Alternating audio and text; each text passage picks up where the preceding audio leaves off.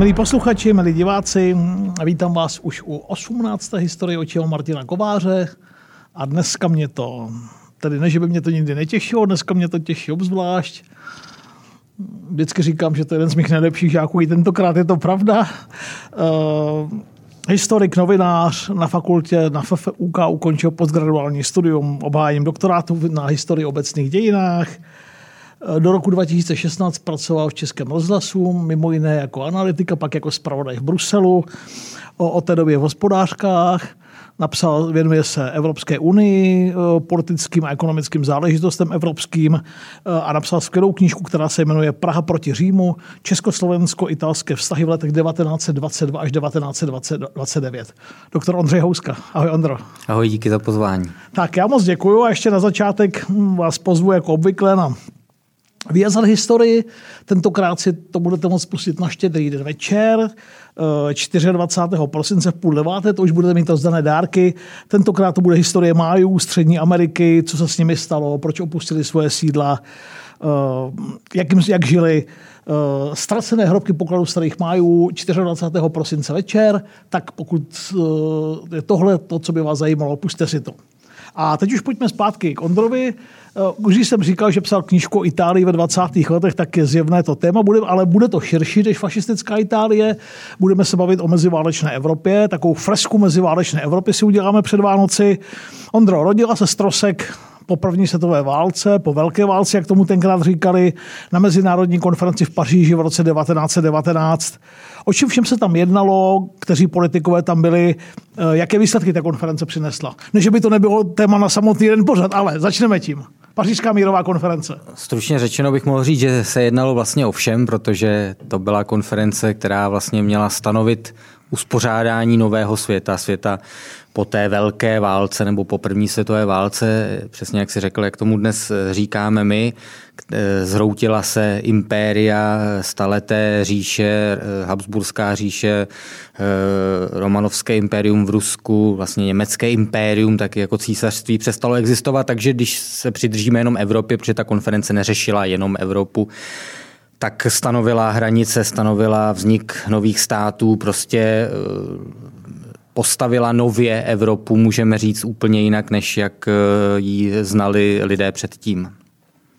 To, byl největší, to byla největší diplomatická událost od Vídeňského kongresu v roce 1815. Asi bychom to mohli říct. Asi určitě, asi určitě. Já bych řekl, že ještě větší než tehdy, protože ten záběr byl širší. Eh, Vídeňský kongres vlastně řešil, co s postnapoleonovskou Francií, ale tohle to byla opravdu rekonstrukce Evropy, rekonstrukce světa. Ptal si se, kteří státníci tam byli. Vlastně americký prezident Wilson přicestoval do Paříže na tu konferenci. Nevím, jako mesiáš ano, ano, napravující ano. Evropu přijíždí a připlouval do Evropy. Přesně tak eh, vlastně vítali ho davy jako spasitele, věrozvěsta, demokracie a eh, toho světa, kdy už nezažijí válku. Konec kabinetní diplomacie. Přesně tak, otevřená diplomacie, konec tajným smlouvám. Samozřejmě vlastně nic z toho, o čem se tady bavíme, se nenaplnilo, ale to je věc jiná. Ty současníci to prostě takhle vnímali. Když jsme u Vilzna, moje babička si ho dodnes pamatuje, protože jezdila na Vilzoňák do mhm, Prahy. Dnešní mhm. hlavní nádraží je bylo Vilznovo nádraží, dodnes je tam cedulka pamětní. Přesně tak. Eh, hlavní výsledek, to primárně o co šlo, byla mírová smlouva s Německem, které bylo viděno dokonce jako jeden z hlavních vyníků války, asi tedy vůbec nej, nej, nejvýznamnější. Jaká byla? Byla moc přísná, jak se domnívali Němci nebo někteří Britové, Clemenceau a Francouzi zase měli pocit, že byla moc mírná. Versajská mírová smlouva. Jaká byla?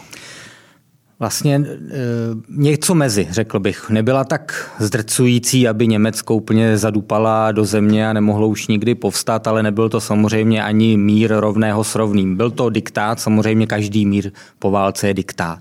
Vítězů. Diktát vítězů, přesně tak. Asi těžko si budeme představovat, že po do té doby nejhorší válce dějin, kdy e, německá armáda zničila celou Belgii a půlku Francie a vůbec se nemusíme bavit o tom, co se dělo na východní frontě, e, přijdou vítězní spojenci za Německem a řeknou, tak OK, tak co jsme si, co jsme si a teď tady Kluci, pojďme, pojďme, to nějak přesně, pojďme tady společně utvářet novou Evropu. To je jako iluze, která se dobře výjímá, když o tom píšou publicisté a tak jako poučují, co tehdy ti politici měli udělat, ale to bylo samozřejmě něco naprosto nepředstavitelného, takže mír byl logicky, tak jako vždy, diktát a jestli ta smlouva vlastně v sobě zrodila nutnost nové války, jak se někdy říká. Já si myslím, že ne že to není tak, že prostě ti hloupí, eh, především francouzi, že ti byli nejtvrdší, vlastně nadiktovali Německu takový mír, že jako Hitler měl umetenou cestu k moci a druhá světová válka byla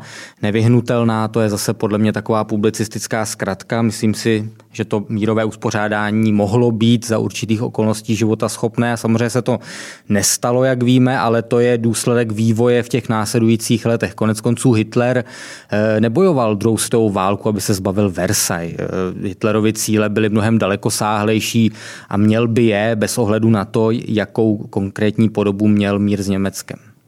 Je ale pravda, že mm, ten, ty mírové podmínky jim se velmi zasáhly, přišli o Alsasko, o Trinsko, o kolonie. Pardon, armáda měla mít 100 000 mužů. Eh, to, to viděli v Berlíně jako velmi tvrdý mír. Je to tak, bylo to ponížení samozřejmě a politici napříč spektrem zprava, zleva, ze středu, z levého okraje, z pravého kraje, jsem chtěl říct ve smyslu krajní pravice, krajní levice, se shodovali na tom, že ten mír se musí změnit, to určitě. Větším problémem ale podle mě než tvrdost míru, který ano, byl tvrdý a ty si tady vymenoval všechny ty pasáže, které Němcům vadily, reparace bychom mohli reparace, přidat. jasně. E, tak to sice byly jako velmi tvrdé podmínky, ale nebyl to tak tvrdý mír, aby Německo vlastně přestalo být velmocí po několika letech, až se oklepalo, Či, řekněme. byla ta resuscitace pouze otázkou času? Podle mě byla resuscitace resuscitace Německa otázkou času a problém číslo jedna nebyl ani tak, nebyla ani tak konkrétní podoba toho míru jako naprostá neakceptace německých politických, společenských elit, eh, jakékoliv odpovědnosti za tu válku a neakceptace faktu, že Německo skutečně prohrálo, drtivě prohrálo tu válku. Víme, že se šířila vlastně hned od konce války ta legenda o ráně dýkou dozad, že eh, bojující, hrdině bojující německá armáda byla zrazena civili, civil, civilové židobolševickým spiknutím v zázemí a tohle fake, tuhle fake news, jak bychom dnes řekli, si no sebou vlastně Němci od té doby nesli a i to přispělo k tomu rozhodnutí vybojovat tu válku znovu. Bylo to i tím, že spojenská armáda nevstoupila před podpisem příměří na německé území. Někteří spojenci psají, kdybychom byli bývali, věděli, co přijde potom, tak jsme to ještě o 6 týdnů protáhli a kdyby naše armády byly na území Německa, oni fyzicky viděli, že jsme tady, byla by ta porážka pro ně jako viditelnější? Já si myslím, že určitě tohle platí. To je rozdíl samozřejmě oproti druhé světové válce, kdy prostě Němci byli drtivě poraženi nad Berlínem, zavlála rudá vlajka, jako, jako jaký větší, eh, jaké větší synonymum porážky by, by mohlo být, ale v té, na konci první světové války opravdu německé armády stály, stály ještě mimo německé území, když samozřejmě velitelé, nejvyšší velitelé vlastně žadonili o mír eh, své, své politiky, protože věděli, že se ta fronta zhroutí dřív nebo později, ale umožnilo to právě udržovat tu fikci o armádě, která nebyla reálně poražena. Jakou roli na mírové konferenci hrálo Československo a jaké bylo jeho postavení v meziválečné Evropě? Vlastně, Vracíme se, promiň, do Paříže přesně tak. do prvních šesti měsíců roku 1919. Když přehlédneme to dění na konferenci a srovnáme československé vystupování s se srovnatelnými, to znamená, řekněme, se středními státy Evropy, tak vidíme, že Karel Kramář a Edvard Beneš, kteří vedli tu československou delegaci a fakticky Beneš hlavně, Kramář byl muž spíš takových jako velkých slov a proklamací, ale na tu černou práci a detailní znalosti těch témat tam měl spíš Beneše. Promiň, to říkal Masaryk, bez Beneše by republiky nebylo. To je naprosto pravda, když eh, Jan Patočka napsal, že eh, Beneš byl dobrý jako sekretář nebo tajemník a jinak nic, tak to je samozřejmě naprosto nepochopení je role tohoto politika. Nicméně, když srovnáme tedy činnost československé delegace, tak musíme říct, a i vrcholní politici vítězných mocností to tak tehdy vlastně vnímali, že ano, samozřejmě i Čechoslováci tam prezentovali některé jako nesmyslné požadavky typu ten slavný pozemní koridor z Jugosláví nebo s královstvím Srbů, Chorvatů a Slovinců, jak se tehdy ta to země jmenovala. to jezdilo dneska to by se to, k Jadranu. To by se to jezdilo k Jadranu. Asi bychom sam, vzem k tomu, že v tom koridoru bychom se asi o infrastrukturu museli starat my, takže kvalita tamní dálnice by vypadala asi jako dálnice D1, tak si nejsem úplně jistý, jako jak skvěle by se jezdilo, ale koridor není každopádně. Uh, takže když opominu tady tyhle vlastně požadavky samozřejmě fantasmagorické, tak ale globálně platí, že československé vystupování, československé požadavky byly mnohem umírněnější, mnohem racionálnější, než třeba jak tam vystupovali Rumuni, Poláci, Srbové, Chorvati a Slovinci, nebo jak, když nechci použít ten termín Jugoslávci. Takže v zásadě si myslím, že jako Beneš pochopil, co je umění možného a vlastně to, co, o co mu skutečně šlo, to, co chtěl prosadit to gro, eh, hlavně z hlediska hranic, tak eh, to se mu splnilo. K důležitým nespíš výsledkům a následkům, důsledkům války patřil vznik těch tří izmů, už té praktické podobě eh, komunismu, fašismu a nacismu. Eh, jak moc to souviselo s válkou? Byly to v úvozovkách válečné děti? Nepochybně. Eh, kdyby nebyla první světová válka, tak asi víme, nebo dějiny by, z dějin bychom znali, kdo byl Lenin, jakožto teoretik, významný vlastně sociolog, filozof, ale... V obecných učebnicích spíš poznámka pod čarou pro děti. tak, přesně tak, ale eh, pány jako Adolf Hitler nebo Benito Mussolini, o nich bychom se určitě neučili.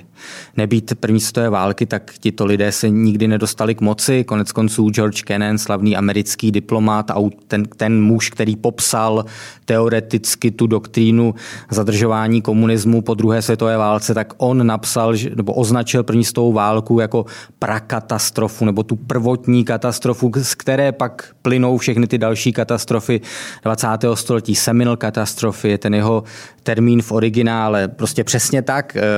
Důvodem všech těch běd, které potom lidstvo poznalo, nebo prapříčinou je vlastně první světová válka v tom smyslu, že nebýt ní, tak se v Rusku nedostali k moci komunisté, v Německu samozřejmě se nedostali k moci nacisté a tak dále. Měl pravdu Edward Grey, když říkal, na začátku srpna 1914 v Evropě zhasínají lampy a už je nikdy za naše životu neuvidíme rozsvícené? To byla podle mě přes naprosto výstižná charakteristika toho, co si uvědomoval Edward Grey, ale bohužel už si to neuvědomovali politické elity v řadě jiných zemí, na prvním místě tedy v Berlíně a ve Vídni, jak, jak obrovskou katastrofu ta e, nadcházející v, v tom srpnu 1914, kdy on to pronášel jako obrovskou katastrofu, ta nadcházející válka může přinést. Já bych řekl, že měl pravdu v nakonec, ale jak se možná ještě povíme, ve 20. letech nějakou dobu se zdálo, že přece jenom ta, ty lampy se zase rozsvicejí, že po těch několika letech, čtyřech letech války a zmatcích několika letých po jejím skončení zase svět spěje eh, k lepšímu, ale samozřejmě byla to iluze když jsem já studoval, tak se tomu těm, těm 20. letům říkalo éra buržoazního pacifismu. Dočasná a relativní stabilizace kapitalismu tak, taky. Tak, tak se k tomu ještě dostaneme. Teď ale jedním z těch izmů, které se zrodily po první válce, je fašismus. Já už jsem vzpomínal eh, pro posluchače, pro diváky, pokud je to zajímá, Ondřej Houska, ještě jednou bych ten název řekl úplně přesně, Praha proti Římu, československo-italské vztahy 1902 až 1929. Ondro, co je to fašismus? Když to řeknu nějak úplně mm, velmi jednoduše, tak je to prostě politický směr založený na velmi radikálním ultranacionalismu, řekněme na militarizaci politiky a veřejného života, můžeme říct i rasismu, i když tam bychom museli udělat rozdíl mezi nacismem a fašismem, ale i fašismus měl svoje rasistické tóny, jak to říct, což se nej, nejviditelněji projevilo v Africe, taky částečně na Balkáně. Samozřejmě doktrína prosazující diktaturu, autoritativní režim, ba až totalitní, když o tomhle pojmu se vedou spory a není úplně nutné ho používat, ale prostě diktatura jednoho muže jedné strany směřující k válce. Vůcovský princip. Vůcovský princip, takhle to asi můžeme schrnout. 20. let, pojďme do 20. let. 20. léta minulého století bývají označovat jako zlatá 20. léta. Američani tomu říkají to Roaring Twenties, ta doba, která řvala. Jak je vidíš ty? Jak moc je tohle označení trefné nebo správné, oprávněné? Je to samozřejmě zkrátka jako každá, každý jako po, po, pokus, o, ně, pokus něco vystihnout velmi krátce nebo velmi stručně, tak je to zkrátka, která je platná jenom částečně, ale částečně ano. Určitě nebyla zlatá celá 20. léta. Když se i podíváme na ten vývoj ekonomiky v té době, tak vidíme, že, že to je vlastně asi pět, šest let nějakého jako opravdu velkého nebo značného růstu, ono ještě několik let po první stojové válce. Až někdy od roku 24 o tom můžeme Přesně mluvit. tak, někdy od roku 24 víme, že byla pandemie nebo epidemie španělské chřipky. Nejen proto prostě ta poválečná rekonstrukce nezačala hned od roku 1919, ale v zásadě ta zkratka podle mě sedí jednak v tom, že mm, ekonomika se prostě velmi vzmohla a jednak proto, že to byla opravdu částečně doba, řekněme, nadějí, že za prvé, že opravdu válka už nebude pližamesa, jak říkali francouzi, tohle už nikdy. Pardon, on totiž, Ondřej Houska, je odporně daný. On umí strašně moc jazyků a hrozně rychle se učí. Tím jako, už jako student mě tím hrozně rozčiloval. Umí hrozně moc různých jazyků a teď to tak vždycky nenápadně použije, tak jen jsem si na to vzpomněl, jak mě to jako zlobilo v úvozovkách, zlobilo už na fakultě. No, Martinovi samozřejmě musím poděkovat, že mě tady lichotí a na druhou stranu zase takhle jako hezky odhalil vlastně, jak se tady předvádím, tak to, to mě, za tomu ještě poděkovat nechci, no a co se dá dělat. Takže, takže naděje na to, že válka už nikdy nepřijde, ta se jakoby zdála v druhé polovině 20. let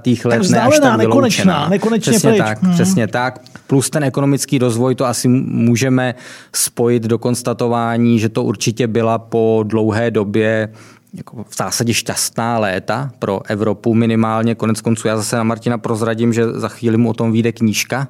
O tomhle období je to tak? Info chystá k vydání knížku to, co znají někteří čtenáři ze, ze seriálu. Rolling Twenties, doba, která řvala, tak se snad někteří z vás můžete těšit. A o tom já nic nevím, že jsem kulturní barbar, ale, ale to ví zase Martin. Nevím, je, to, nevím. je to doba taky velkého kulturního vzedmutí, vzepětí. Uh, už jenom, řekl bych, uh, emancipace žen, taky bychom měli dodat Muzika, počínající. Přesně, kinematografie. Přesně hmm. tak, takže v zásadě, v zásadě to jako Evropa v tu dobu nebyla špatným místem k žití, když se bavíme třeba o západní a střední Evropě, někam po Československo. Samozřejmě jako takový rolník v Makedonii to asi viděl jinak, ale, ale když... A ono, promiň, ono konec konců i v tom Československu uh, život barandovských hvězd byl samozřejmě hmm. odlišný od uh, pracujících vrstev na pražské periferii, že jo? A, ale... a to, kdybychom šli na kar- pod, pod Karpatskou Rus, tak to by samozřejmě bylo To ještě mnohem, mnohem horší, samozřejmě. Ve 20. letech, už si to říkal, se evropské státy, přední evropští politikové snažili udělat všechno pro to, aby se už válka nikdy neopakovala. Asi nejvýznamnějším pokusem o nastolení míru mezi tradičními nepřáteli Francii a Německem byl tzv. Rýnský garanční pakt, nebo Lokarnský pakt, takzvané Lokarno. Ondro, co to bylo? Locarno je tedy město ve Švýcarsku na břehu eh, jezera Lago Maggiore. Před pár lety jsem tam byl, je tam fakt pěkně, fakt je tam draho krásně. samozřejmě, Švýcarsko, ale... Hnusně draho. Hnusně draho, ale, ale krásně. stojí za to tam určitě jet a v Locarnu se sešli vlastně zástupci těch nejdůležitějších zemí tehdy, to znamená Francie, Německo, Velká Británie, Itálie, posléze tam přijel i polský a československý ministr zahraničí a podepsali několik dokumentů, z nichž nejvýznamnější byl ten takzvaný Rýnský garanční pakt. To je synonymum Lokarna. Vlastně Německo se zavázalo nezměnit svoje hranice s Francií a Belgií silou. V podstatě se zřeklo války na západě a Itálie a Velká Británie to garantovali. Němci nejenom, že se zavázali nebojovat, ale uznali ty hranice. Jako uznali, že vlastně to bylo, my to dneska nedoceníme, ale v té době to bylo mentálně, mentální, obrovský mentální zvrat. Němci se vlastně vzdali Alsaská a Lotrinska. S tím samozřejmě, že pokud by francouzi nám ho chtěli vrátit dobrovolně, no tak ho vezmeme. A to tam tak v tomto duchu ty smlouvy stály, ale to samozřejmě bylo jenom teoretické. Prostě konec války na západě de facto. Na východě to ovšem bylo řešeno trochu jinak, že Němci odmítli garantovat svoje východní hranice, uznat je dobrovolně, ale takže vlastně lokarnské smlouvy stanovily dvojí druh bezpečnosti. V západní Evropa byla bezpečnější než střední a východní, ale i tak to podle mě byl úspěch i ve vztahu pro Československo a Polsko z toho důvodu, že Němci sice odmítli ty hranice uznat, ale zavázali se je nezměnit silou. To znamená, teoreticky bez souhlasu Poláků a Čechoslováků Němci nemohli si nárokovat změnu hranic. Němci je odmítli uznat ne kvůli Československu, tehdy nespochybňovali to, že takzvaní sudeční Němci mají přináležet k Československu, ale kvůli Polsku samozřejmě, s kterým měli v té době obrovské hraniční spory. Ale to jsem popsal, co bylo v těch smlouvách. Možná ještě mnohem významnější je ten duch, duch Lokarna. Lokarna, přesně něco, čemu se říká duch Lokarna. Konec konců tři hlavní signatáři, francouzský minister zahraničí Brian, německý minister zahraničí Stresemann a britský minister zahraničí Chamberlain, ovšem Austin Chamberlain, nikoliv, přesně tak, nikoliv Neville Chamberlain, dostali Nobelovu cenu míru za tyhle ty smlouvy. To vyjadřuje ten duch Lokarna, tu naději, že ti bývalí nepřátelé, kteří se masakrovali na bojišti, teď se budou domlouvat jaksi v Ženevě ve společnosti národů, kam Německo vstoupilo eh, pár měsíců po podpisu těch smluv a že prostě, eh, jak jsem řekl, to pližamé sa už nikdy víc, už nikdy toto nikdy ta válka, že se to opravdu stává realitou. Ženevě v Tabuazová ve, svých, ve své knižce Předehra k tragédii napsal, jak Montmartre tančil celý, celou noc. Lokarno, Lokarno, všechno je krásné, už nikdy nebude válka. Přesně, to se přesně. dneska strašně těžko, ta atmosféra popisuje, co to pro ty francouze, zejména pro ty francouze, co to pro ně znamenalo. Jenom připomínám, v roce 1870 válka proti Prusku, v roce 1914 válka proti Německu. A pak to ještě netušili katastrofa všech katastrof v 40. roce, ten nářez znovu od Německa. Eh, a to bychom se pak dostali k Evropské unii a to spolu s Ondrou taky jednou uděláme. Eh, když pak předbíhám, v 50. roce 8. května 1950 Robert Schuman představoval společenství uhlí a ocely a, a říkal, že to je projekt nedozírných následků, protože budou vyrábět společně a prodávat eh, produkty z, z ocela, z železa a už nikdy mezi nimi nebude válka. Tak s odkazem na ty tři v uplynulých 75 letech to mělo veliký, je to se tak dá. Ale jak říkám, tohle jednou a s někým jiným, než to Unii nechci dělat, než s Ondrou, dáme si jako teďka chvilku čas, ale pak to určitě spolu děláme. Takže Lokarno. Eh, o rok, o, o pár, pardon, v roce 1927 si vymysleli Briant a Frank Billings Kellogg, něco, co se jmenovalo, říkal jsem tomu Briant Kelloggův pakt. Co to bylo? Zákaz války vlastně, nebo zřeknutí se války. Promiň, je to, uh, on se ne, to bylo naivní od začátku do konce uh, a je, když studenti se mě občas ptají, proč je to vůbec mluvím, že to k ničemu nevedlo, říkám, protože to výborně ilustruje atmosféru doby. Přesně tak, přesně tak ono. Zakážeme válku. Zakážeme válku. Představa, že jako se domluvíme, že už nebudeme nikdy válčit, tak uh, to i dnes, kdy jako v Evropě je válka těžko představitelná dnes fakticky, tak přesto se nad tím pousmíváme eh, i my tady. Jo. To vyjadřuje to samozřejmě tu naprostou naivitu, ale která paradoxně měla nějakou oporu. Jo. To nebylo tak, že dva blázni se sešli něco podepsali. On to vyvěrá z toho ducha Lokarna, z té naděje, že, že opravdu nastávají lepší časy, kdy už eh, válčit nebudeme tedy. Eh, samozřejmě všechno to smete vývoj následující, ale je to dobrá ilustrace pro pochopení té doby. Aristide Briand, uh, Gustav Stresemann, Austin Chamberlain, ministři zahraničních věcí, eh, kromě Chamberlaina oba dva, jak Stresemann byl Krachovičku kancléř ve 23. roce, eh, Brian byl taky ministerský předseda šestinásobný dokonce. Kdo patřil k dalším klíčovým osobnostem, těm lidem, kteří dělali evropskou politiku v 20. letech? Mimochodem, Itálii zastupoval Locarno Mussolini. Je to tak, to je paradox doby, že eh, za Itálii krátce on přijel, přijel pozdě přes Lago Maggiore v motorovém člunu. Benito Mussolini Mussolini, když jenom zmíníme, že tam byl on, tak vlastně vidíme, že do značné míry to bylo iluzorní, protože Itálie samozřejmě neměla v úmyslu jako nikdy neválčit. V roce 25 samozřejmě nikoliv, to bychom předvídali, ale víme, jak to nakonec dopadlo, kdo, kdo patřil k dalším významným osobnostem té doby. Já myslím, že určitě můžeme říct jméno Edward Beneš. Dneska se tomu mnozí vysmívají té jeho diplomatické aktivitě ve společnosti národů, ale v té, ve 20. letech, ve 30. letech už je byl to, to jinak. respektovaný evropský politik? Ve 20. letech to byl respektovaný a vlivný evropský politik, to nepochybně. Eh, když čteme zprávy vyslanců z Prahy i ze zemí, které mu nebyly úplně nakloněny, tak jsou tam samozřejmě třeba u italského vyslance v Praze odsudky, že to je e, mazaný slovanský zednář a, a židovský zednář, dokonce zednářem byl, ale židem ne. Ale jistý respekt tam, tam je. Konec konců jeden e, sudetoněmecký politik závěru 30. let ho nazval nejnebezpečnějším, protože nej, zdaleka nejinteligentnějších z našich nepřátel.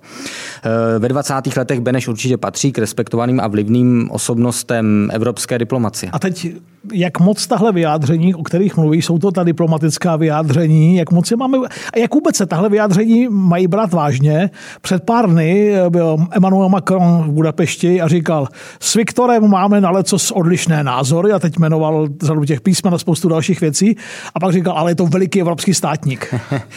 tak to si Emmanuel Macron rozhodně nemyslí, to asi mezi, evropským, mezi premiéry členských zemí Evropské unie bychom asi těžko hledali rozdílnější osoby, než je Emmanuel Macron a Viktor Orbán. Proč, ale, proč to řekl? Uh, protože Macron... Je... Orbánovi to určitě hodně doma pomůže. Přesně tak. Or, Or, Macron je prostě liberál, uh, který prosazuje hodnoty, které jsou s tím, co prosazuje Viktor Orbán, neslučitelné. Samozřejmě... Potkal se, s, potkal se s, s Macronem? Macronem jsem se potkal, dělal jsem s ním rozhovor před třemi lety. Třemi lety. Eh, jeho problém je, že se let kdy chová vlastně jako takový uh, muž z think tanku, který říká i nahla, uh, často to, co si myslí. Tedy Macron.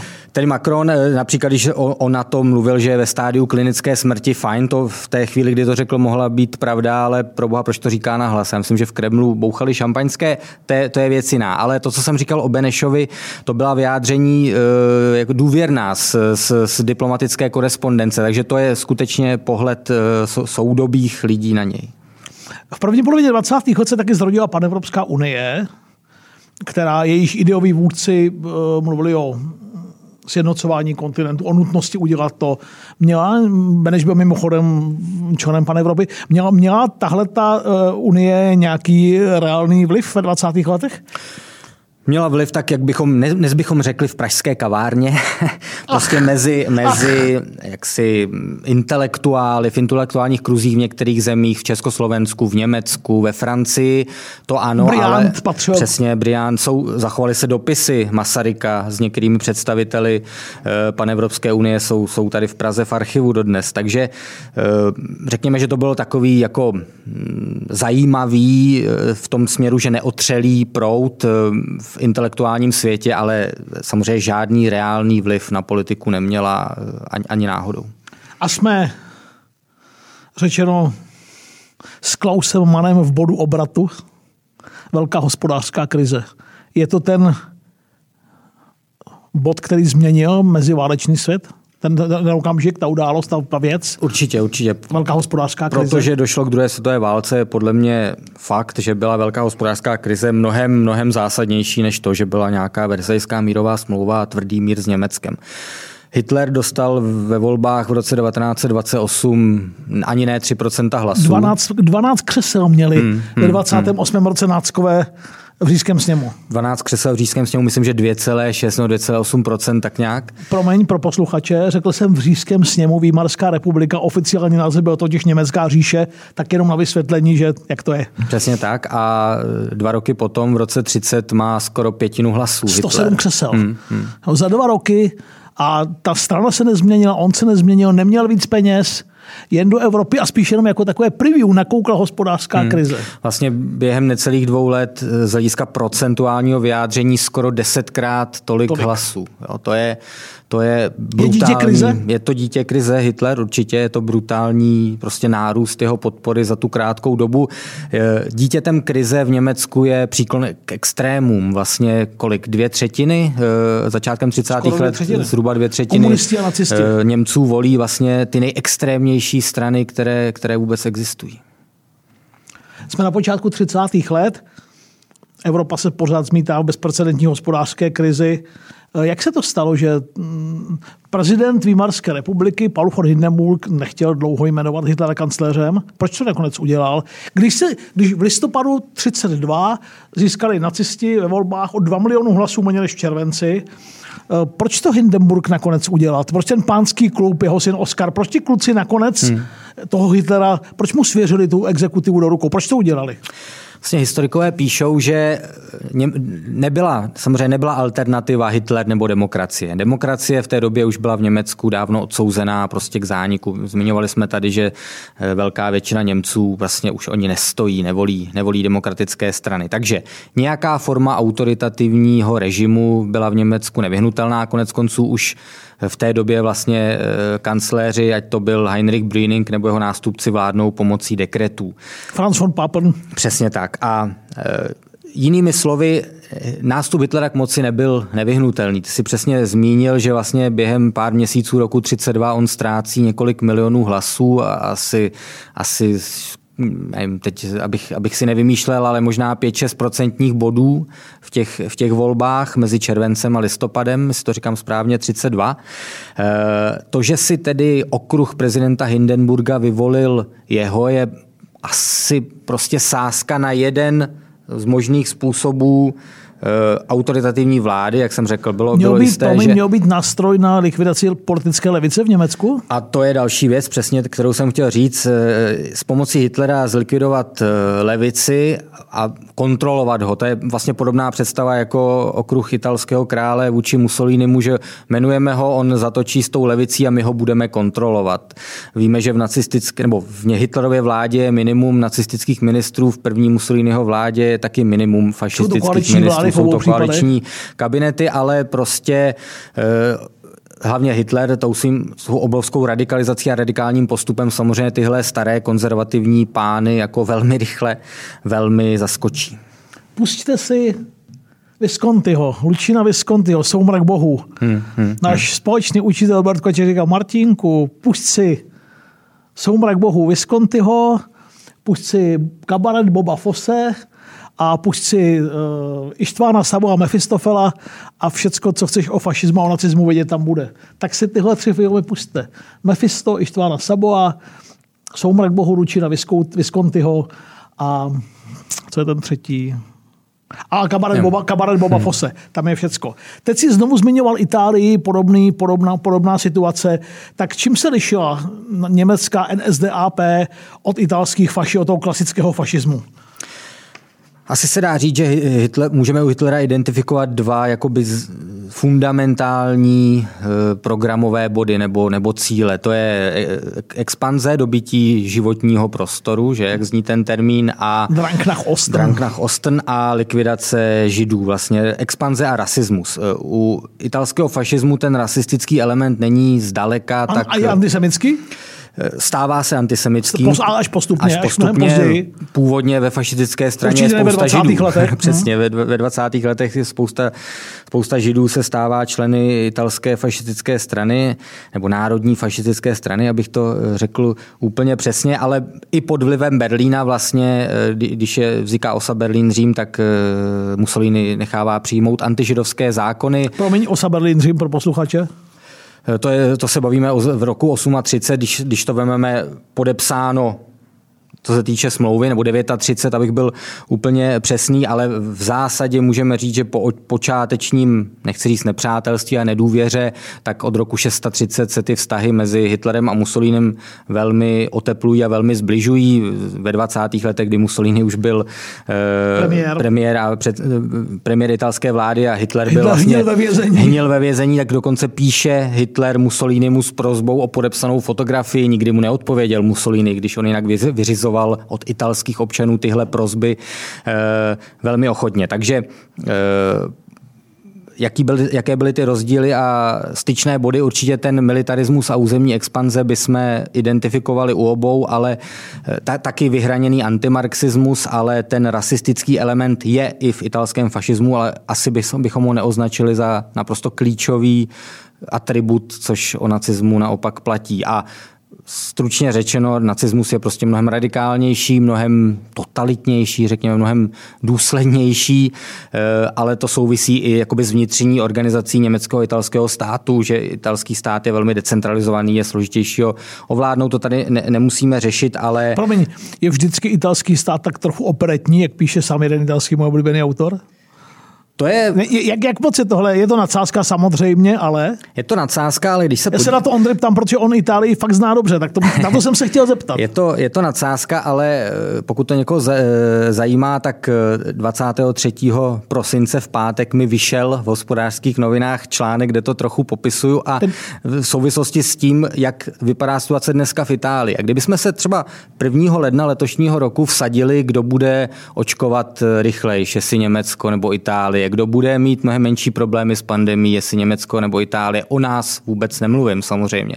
Tak myslím si, že jenom málo lidí by sadilo na Itálii a hle, ona to zvládá mnohem lépe, když se podíváme třeba na statistiku proočkovanosti, na zaplněnost nemocnic. Takže ano, Itálie je určitě A to jsou ti novináři takhle krásně rozaktualizovat, to mám radost. tak ale Itálie je určitě chaotická, ale vidíme, že i o nás se dokáže jako vzepnout k překvapivým výkonům. Hmm.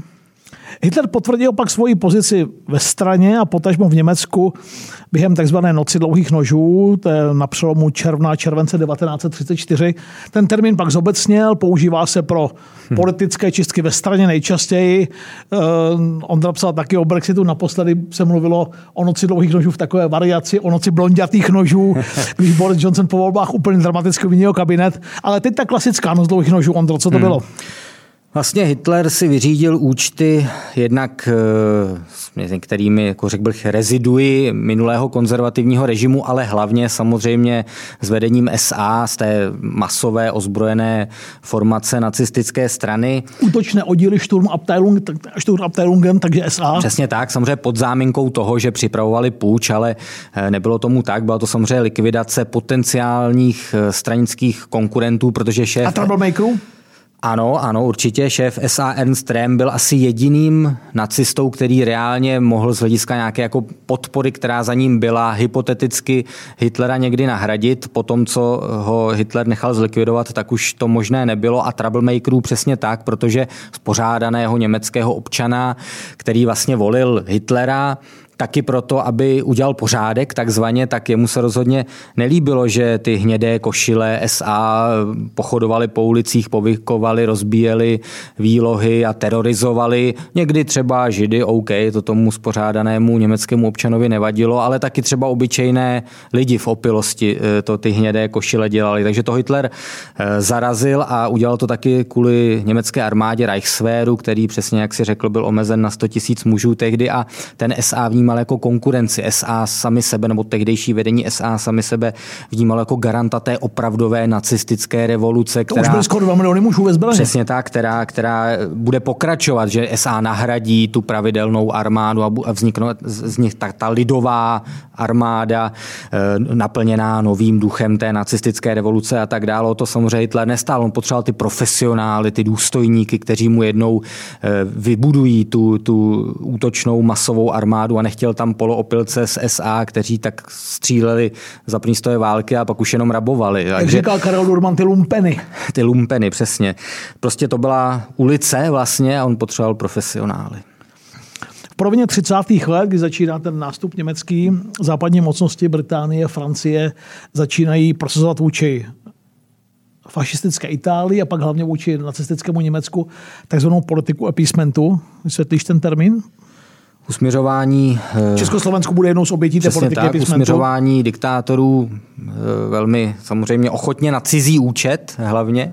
To je symptomatické pro tu politiku. Ona, samozřejmě my to dneska karikujeme, appeasement je synonymum nějakého jako morálního selhání, ale jako za let čím tak i tohle v sobě mělo nějaké racionální jádro. Samozřejmě pojďme se domluvit, pojďme se dohodnout, pojďme se pokusit vyřešit ty spory mírově, nikoli v pomocí války, ale samozřejmě časem ten appeasement degeneruje do jako ochoty udělat cokoliv aby se... Zabránit válce, ať to stojí, co to stojí? Přesně tak, zabránit válce, ať to, ať to stojí, eh, co to stojí, což se ukázalo iluzorní prostě proto, že eh, samozřejmě, jak to pomenoval eh, Kennedy jednou, jo? jako nikdy nevyjednávejme jako z pozice JF. strachu, přesně tak, nikdy nevyjednávejme z pozice strachu, ale nikdy nemějme strach vyjednávat. Ono je chybou mít strach vyjednávat a nevyjednávat, ale je chybou vyjednávat z pozice strachu a tohle přesně byl ten případ. Notabene na cizí účet, eh, jak jsem o tom mluvil, to my v Česku, v Československu jsem chtěl říct, dobře, dobře víme.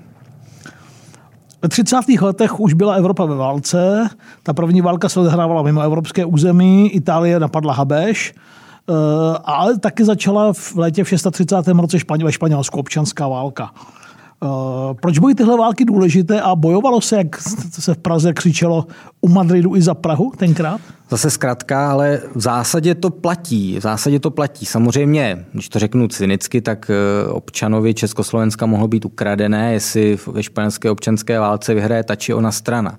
Ale nemohlo mu být ukradené to, co to symbolizuje, že, že to je vlastně biankošek pro e, diktátory, Mussolini jako největší podporovatel Franka, Hitler a na druhou stranu Stalin, vlastně mm, dělat si v Evropě, co chtějí. Prostě Mussolini s Hitlerem se rozhodli podpořit Franka proti legitimně zvolené vládě. Ať byla jaká byla, ale byla to legitimní přesně vláda, tak, o tom přesně tak, sporu? Přesně tak. A jaký to je signál, co se stane, kdo bude další, v jaké jiné zemi po Španělsku si budou moci diktátoři dělat, co budou chtít. Takže to byl samozřejmě, řekl bych, velmi nebezpečný precedent. Mimochodem, zase pro posluchače, kdybyste si chtěli přečíst něco o občanské válce ve Španělsku, není to úplně lehké čtení, ale Hold katalánsku George Orwella je asi nejlepší knížka, která vyšla česky na tohle téma. Rok 1936 je nejen rok, kdy skončila italsko-habešská válka a kdy začala občanská válka ve Španělsku. Ale je to taky rok, kdy Hitler dosáhl dvou skvělých propagandistických vítězství. V zimě v Gapa a v létě v Berlíně se konal olympiáda. To byl vůdce nadšený. No určitě, určitě. Samozřejmě eh, jistí sprinteři černé barvy pleti mu, ho tolik nenadchli. ho tolik nenadchli, ale, ale celkově samozřejmě propagandistický triumf. No a hlavně 7. března 1936 mm, navzdory Versajské smlouvě vstoupily německé jednotky do 50-kilometrového demilitarizovaného pásma v Políní. To, bylo, to byla důležitá zkouška západu a testoval se Hitler západ. Možná zlomový bod těch 30. let a vůbec té, toho Německa na cestě k válce. Přesně tak. Eh, k roku 1936 vlastně velký český historik Robert Kvaček napsal skvělou knihu Historie jednoho roku, právě o roce 36. Skvělá knížka. Skvělá Historie knížka, jednoho takže roku je koho tenhle zlomový rok zajímá, tak když si o tom přečte tohle, tak nebude muset už číst nic moc eh, jiného. Přesně, Hitler, Hitlerové vojska stoupily do Poríní v době, kdy, kdyby západní mocnosti zareagovaly, tak eh, samozřejmě armádu německou rozprášili.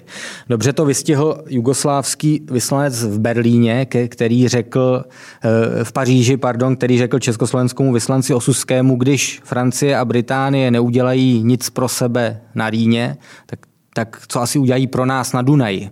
Zase jsme u těch vzkazů, které to vyslalo, jo, že Hitler takhle flagrantně poruší jeden z nejdůležitějších článků platné mírové smlouvy, nejenom, ale i Lokarna, které Německo dobrovolně podepsalo, zatímco Versajská mírová smlouva je diktát, tak Lokarno Německo podepsalo dobrovolně a teď ho porušilo beztrestně, nic se nestalo. Francie chtěla reagovat, ale nebyla, byla už tak vnitřně vlastně slabá, rozložená, že bez britské podpory... Byla, promiň, ve vleku britské zahraniční politiky? Jednoznačně, jako smutný osud Třetí republiky, jo, té, téhle velmoci, že dopadla tak, jak dopadla, že, že já nevím, jestli to mám tady říct, se asi ne, nevysílá po 22. hodině, ale jak jednou Miroslav Kalousek mi řekl o Aleně Šilerové, cituji, bez Babiše se nejde ani vychcat, omlouvám se, tak podobně se vlastně chová Francie ve 30. letech vůči, vůči Velké Británii. No a ta jakoukoliv eh, promiň, reakci promiň, a ty, ty, ty, ty znáš Francii, čím to sakra bylo? Bylo to tím, že mm, to Německo dvakrát zautočilo, vyhrálo v roce 1870, pak znovu tak, tak, že je neporazili, měli tak veliký respekt a strach z toho rodit, jak, jak sílilo nacistické Německo. Jak to, že byli pořád tak hrozně defenzivní? Hmm. Jako celá jedna generace vlastně francouzských mladých mužů buď zemřela nebo byla zmrzačena na polích první v každé rodině? Přesně tak, přesně tak. To je obrovské trauma, zase my nejsme schopni asi úplně už dnes eh, docenit, takže to je jedna věc, už to nikdy ne, nepodstupme a udělejme cokoliv, abychom se tomu vyhnuli cenu. za jakoukoliv hmm. cenu. A druhá věc, jako mimořádná rozloženost eh, francouzské vnitřní politiky té doby, kdy, jako jestli někdy se vysmíváme Československu, jak se často často střídala vláda relativně a podle mě průměr je tak jednou za dva roky, což se nám zdá moc, tak ve Francii to, to je několik měsíců najdeme vlády, které trvaly několik dní.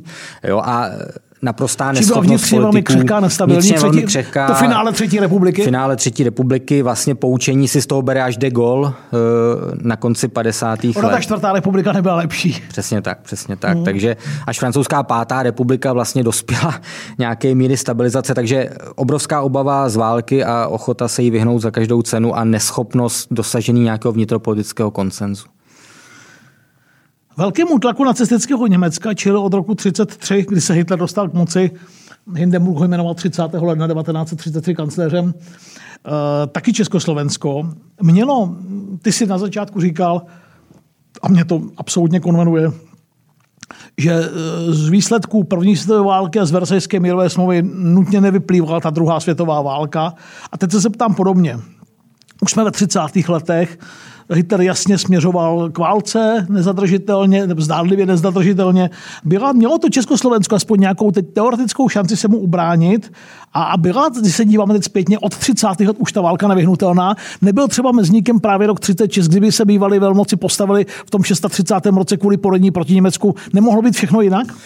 Přesně tak. Jako v nevíme to, ale... Nevíme to, ale rozhodně to není tak, že od roku 1918 jako je, je nevyhnutelná, nevyhnutelný zánik těch jako menších států, které se staly nástupnickými zeměmi po impériích, která zanikla v první stoje válce. Československo mělo naději, přesně jak to říkal Beneš, když bude dohoda mezi Německem a Francií, když budou vztahy mezi Německem a Francií přátelské a když se v Německu udrží demokracie, protože jinak by těžko mohly být přátelské, protože jakákoliv forma diktatury v Německu by byla nutně expanzivní, to znamená i protifrancouzská, tak eh, může zůstat mír v Evropě a může být zachována existence hm, Československa. Jakmile se moci v Německu chopil Hitler, tak bylo jasné, že to je iluze. Hitlera bylo možné zastavit třeba v tom roce 630, to ano, ale Německo na čele s Adolfem Hitlerem jako nevyhnutelně, nevyhnutelně směřovalo k likvidaci Československá, samozřejmě nejen Československá. Českoslovenští politici, mluvím o Benešovi a, a jeho okruhu, řekněme, si to uvědomovali, ovšem e, lídři západních velmocí, kteří jediní samozřejmě s tím mohli něco dělat, nikoli v středně velká země, jako bylo Československo, ti si to neuvědomovali. Rakousko, Československo, Polsko, ty první tři kroky. K Anšlusu Rakouska došlo na počátku roku 1938. Eh, nebyl to jeden vůbec z největších Hitlerových trumfů vůbec. Na rinku přes milion lidí, on jde v otevřeném voze, v té Vídni, kde zažil tolik ústrků a tolik ponížení před první s válkou. Obrovský triumf. Stavil se u hrobu matky ještě předtím a pak tedy slavnostně věl do Vídně. Otmar Špán, velmi konzervativní a velmi proslulý filozof si otevřel šampaňské, když se o Anšlusu dozvěděl, ale dvě hodiny poté ho zatklo gestapo a odvezlo do koncentračního tábora. To jsou ty paradoxy. To jsou ty paradoxy, protože jako nacismus, ne, ne, nacismus likvidoval uh, vlastně kohokoliv, kdo nebyl přímo kompatibilní s ním, nejenom nějaký jako vlažný, eh, nebo někdo, kdo se s ním shodoval v něčem, třeba ve spojení všech Němců v jednom státě, ale nikoliv už v nacistické ideologii, ale triumf to byl obrovský a plyne z něj jako jedno velké poučení nebo jedna velká poučná paralela s Československem, podle mě, eh, když se třeba vyčítá první republice to kompromisnictví, pětka a ty eh, někdy špinavé kompromisy politických stran, že československý systém ano je takový, ale ta schopnost politiků se dohodnout tu podle mě musíme cenit mnohem víc než to, co se dělo v Rakousku, kdy rakouský režim vlastně zlikvidoval oporu, o kterou se mohl opřít vzhledem jako k odporu k nacistickému Německu sám, kdy křesťanská, křesťansko-sociální strana vlastně v občanské válce likviduje rakouskou sociální demokracii z ideologických důvodů.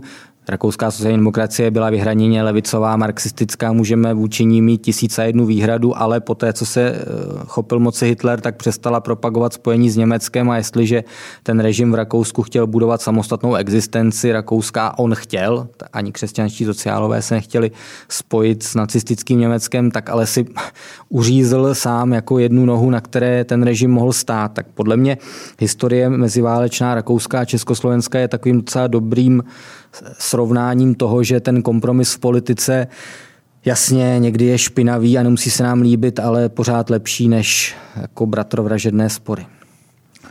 Uh, to Hitlerovo přijetí v Rakousku veliké většiny obyvatel bylo velmi vřelé. Vylečili si tím, vylečili si tím Rakušani i ten komplex z roku 1918, kdy se spr- rakouští Němci, kdy se z prvního národa středoevropské velmoci stali malou bezvýznamnou zemí v hospodářských problémech. A teď najednou, skoro po 20 letech, se zase stali součástí velmoci, byť tedy nebylo to centrum té nové říše, nicméně byly součástí velikého státu? Přesně tak zase nám se to dneska těžko chápe, že neexistoval žádný rakouský národ tehdy, když někdo tvrdí Hitler byl Rakušan, tak vlastně neví, o čem mluví. On byl mm. Němec žijící v Rakousku. Prostě Rakušané se necítili být Rakušany a cítili se být Němci a po válce požadovali spojení s Německem, což samozřejmě nebylo možné, takové posílení jako velmoci, která prohrála válku a až do roku 1933 jako Anschluss je něco, na, na čem panuje schoda v Rakousku. Samozřejmě po roce 33, když se dostává k moci Hitler, tak se to začíná postupně měnit, ale ano, určitě můžeme říct, že fakt, že Hitler spojil Německo a Rakousko v jeden celek v roce 38 se u asi nadpoloviční většiny obyvatelstva, nemluvím teď o politických elitách rakouských, těšil podpoře a konec konců, když se podíváme na procentuální statistiky, kolik procent Rakušanů vstoupilo do NSDAP, kolik jich třeba sloužilo jako dozorci v koncentračních táborech, tak to jsou jako velmi nehezká čísla. Důstojníci SS, důstojníci nebo nejvyšší SS, vyznamenání pro příslušníky SS. Přesně, Vždycky přesně, těch Rakušanů na procenta víc než těch Němců. Myslím si, že víc než Rakušanů v těchto statistice už bylo jenom sudeckých Němců. Jako další hmm a to má fakt, taky který, o kterém se moc nemluví dneska, není to úplně populární, ale má to, má to vypovídací hodnotu. Ovšem fakt, že eh, Rakousko bylo spojeno vlastně násilně, můžeme říct, když jako nestřílelo se u toho, ale v pochodováním Wehrmachtu do Rakouska umožnil potom po druhé světové válce se Rakušanům umožnil představovat se jako první oběť Hitlera. Ono to samozřejmě bylo mnohem komplikovanější a po mnoho desítkách let od války teprve se Rakušané s tímhle začali nějak vyrovnávat.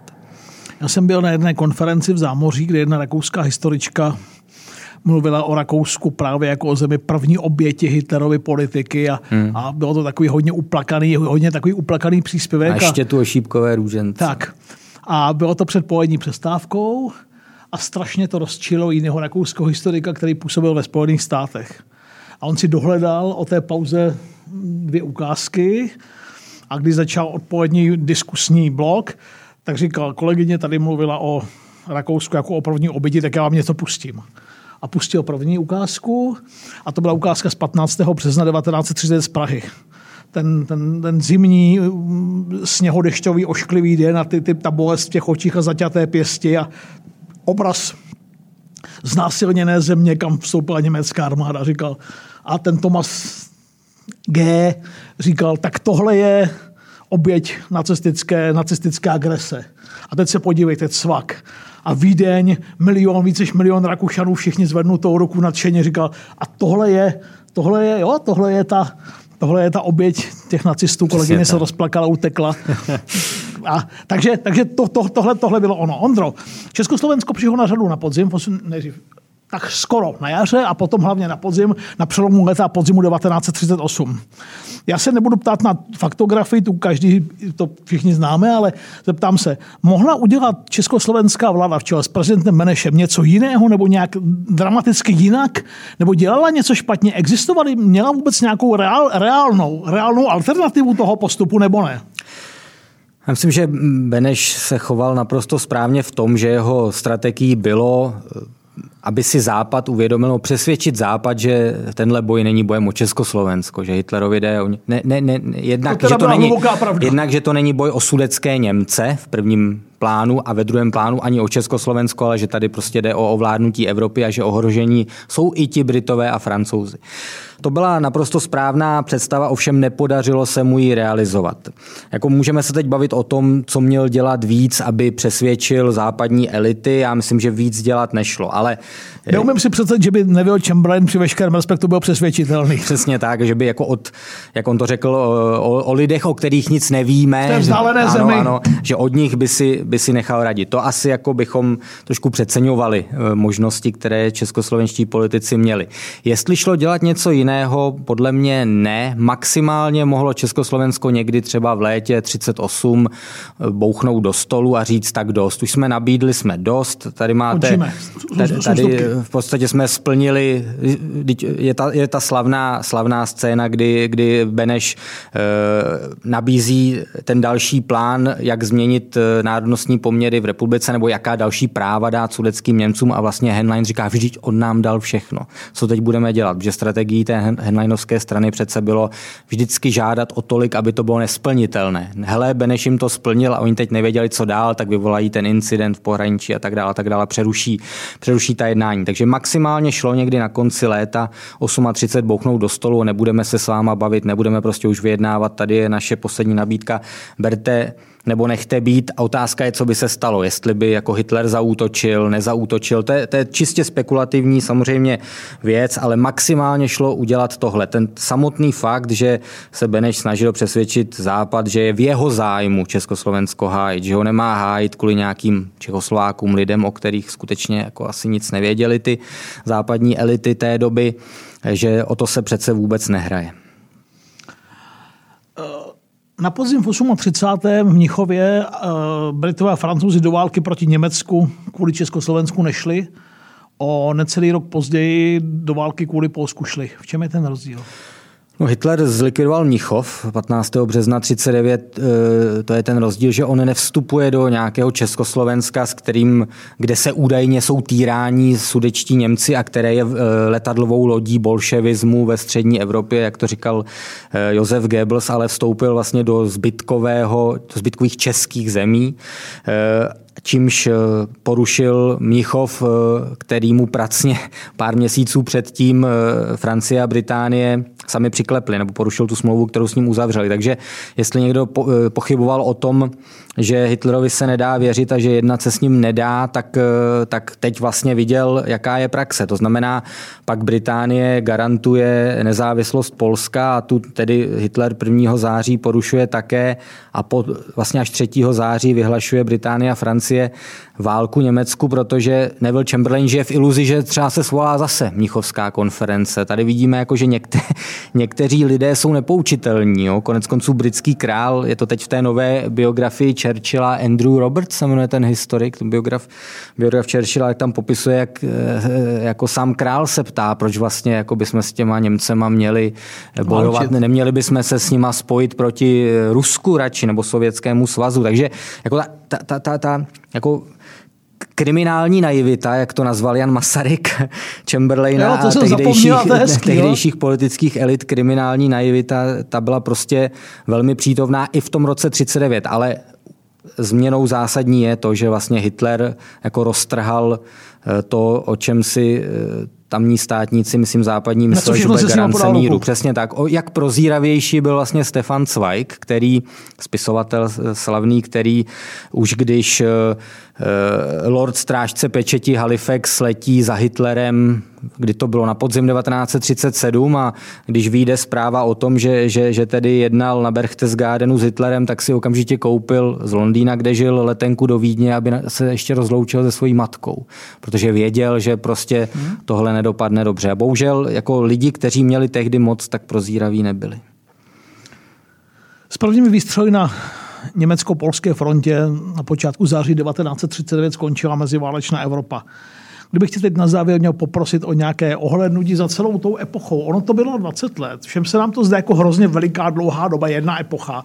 Přitom od listopadu 1980, když jsme prožili přes 30 let a zdaleka nám to tak nepřijde, to je ta relativita toho úhlu pohledu. Tak Ondro, nakonec, jaká ta meziválečná Evropa, jaký ten, jaká, jak, co, jaká, jaká byla? Hmm. Když to vemu jako politicko-diplomaticky a ne, ne, ne, nebudeme se tady bavit o, o tom fenomenálním kulturním zepětí třeba, tak často se, často se objevuje pohled, že, že vlastně první stová válka nikdy neskončila, že to byla 30-letá válka, celá, celé to období. A nebo že ta Paříž, ty to Versailles jenom příměří. Tak, se říká. tak, tak. Myslím, Max Brod to někde píše, že ta válka nikdy neskončila. Přesně. Pak vychází i knihy, které se jmenují 30 Years War a, a tak dále. Já si myslím, že to jako není úplně, úplně tak, že jak si tady citoval Edwarda Greje a ty, ty lampy, které zasínají a už nikdy je neuvidíme zase rozsvěcet, že v té druhé polovině 20. let se zdálo, že se zase rozsvěcí ta světla, že nějaká, nějaká naděje je konec konců skvělá kniha, pokud by to někoho zajímalo, je od britské historičky Zary Steinerové, jmenuje se The Lights That Failed, to znamená, že nějaká ta světla tam byla, ona pak zasla, ale, ale nebylo, nebyla to 30-letá doba temná, kdy jako všechno e, jako směřovalo k tomu eh, druhé stoje válce, k holokaustu a, a tak dále a tak dále. Takže byla to doba jako nadějí, které se ukázaly být iluzí, ale pak samozřejmě 30. léta, to je prostě doba temna ekonomicky, to politicky. Valley. To už je Dark Valley, přesně tak. A Triumph of the Dark, jak se jmenuje pak druhý díl té knížky a mimo jiné Dark Valley je teda taky dobrá knížka. Skvělá knížka. A teď si ne, ne, nemůžu jí doporučit, jestli nejsem schopen vzpomenout na autora, ale tak... To, si taky nepamatuju. To už si zájemce případně vygooglí. Takže byla to, byla to doba, kterou bychom podle mě neměli jako tak šmahem odmítat, jak se někdy děje, že prostě doba iluzí a ty neživota schopné nástupnické státy a radši, radši to Rakousko-Uhersko se nemělo rozpadnout, to samozřejmě jako ho nerozbil Masaryk s Benešem pro boha, jo, ono se rozpadlo, protože v tom roce 18 už ho v něm nechtěli žít, dokonce ani ti rakouští Němci. A nevyhnutelně k tomu směřovalo nejenom za války, ale vlastně už předtím. Tak, tak, hmm. tak. Takže, takže zajímavá doba, kterou se vyplatí studovat, podle mě. Tak jo, nejdelší historie očima Martina Kováře je za námi, 18. Uh, eh, skvělý historik, novinář Ondřej Houska, mm, bývalý zpravodaj Českého rozhlasu v Bruselu dlouholetý, teď v hospodářských novinách. Uh, autor výborné knížky o československo-italských vztazích v 20. letech uh, minulého století, taky můj kamarád. Moc mě to těšilo. Dneska máme 25 prosince, den po štědrém dnu, tak eh, abyste nemysleli jenom na dárky, na cukroví, na kapry, eh, a na, na dobroty, tak eh, něco málo o jedna freska, jeden obraz mezi válečné Evropy s Ondřejem Houskou. Ondra, moc děkuju. Já moc Hezké krát, svátky. Já moc krát děkuju za pozvání, hezké svátky, šťastný nový rok, jak říkal tady už zmiňovaný profesor Robert Kvaček, hlavně ať není historický. Hlavně ať není historický a teď už jenom posledních pár slov Včera jste měli možnost pustit si navězat historii příběh májů, tak eh, pokud ho máte chuť vidět ještě jednou, tak samozřejmě můžete dnešní technika vám dovoluje si přehrávat pořady, které už byly, etc., etc., tak si to užijte. Pěkný den a krásné Vánoce, všechno dobré do nového roku a v novém roce budeme z historii očí Martina Kováře pokračovat. Mějte se hezky.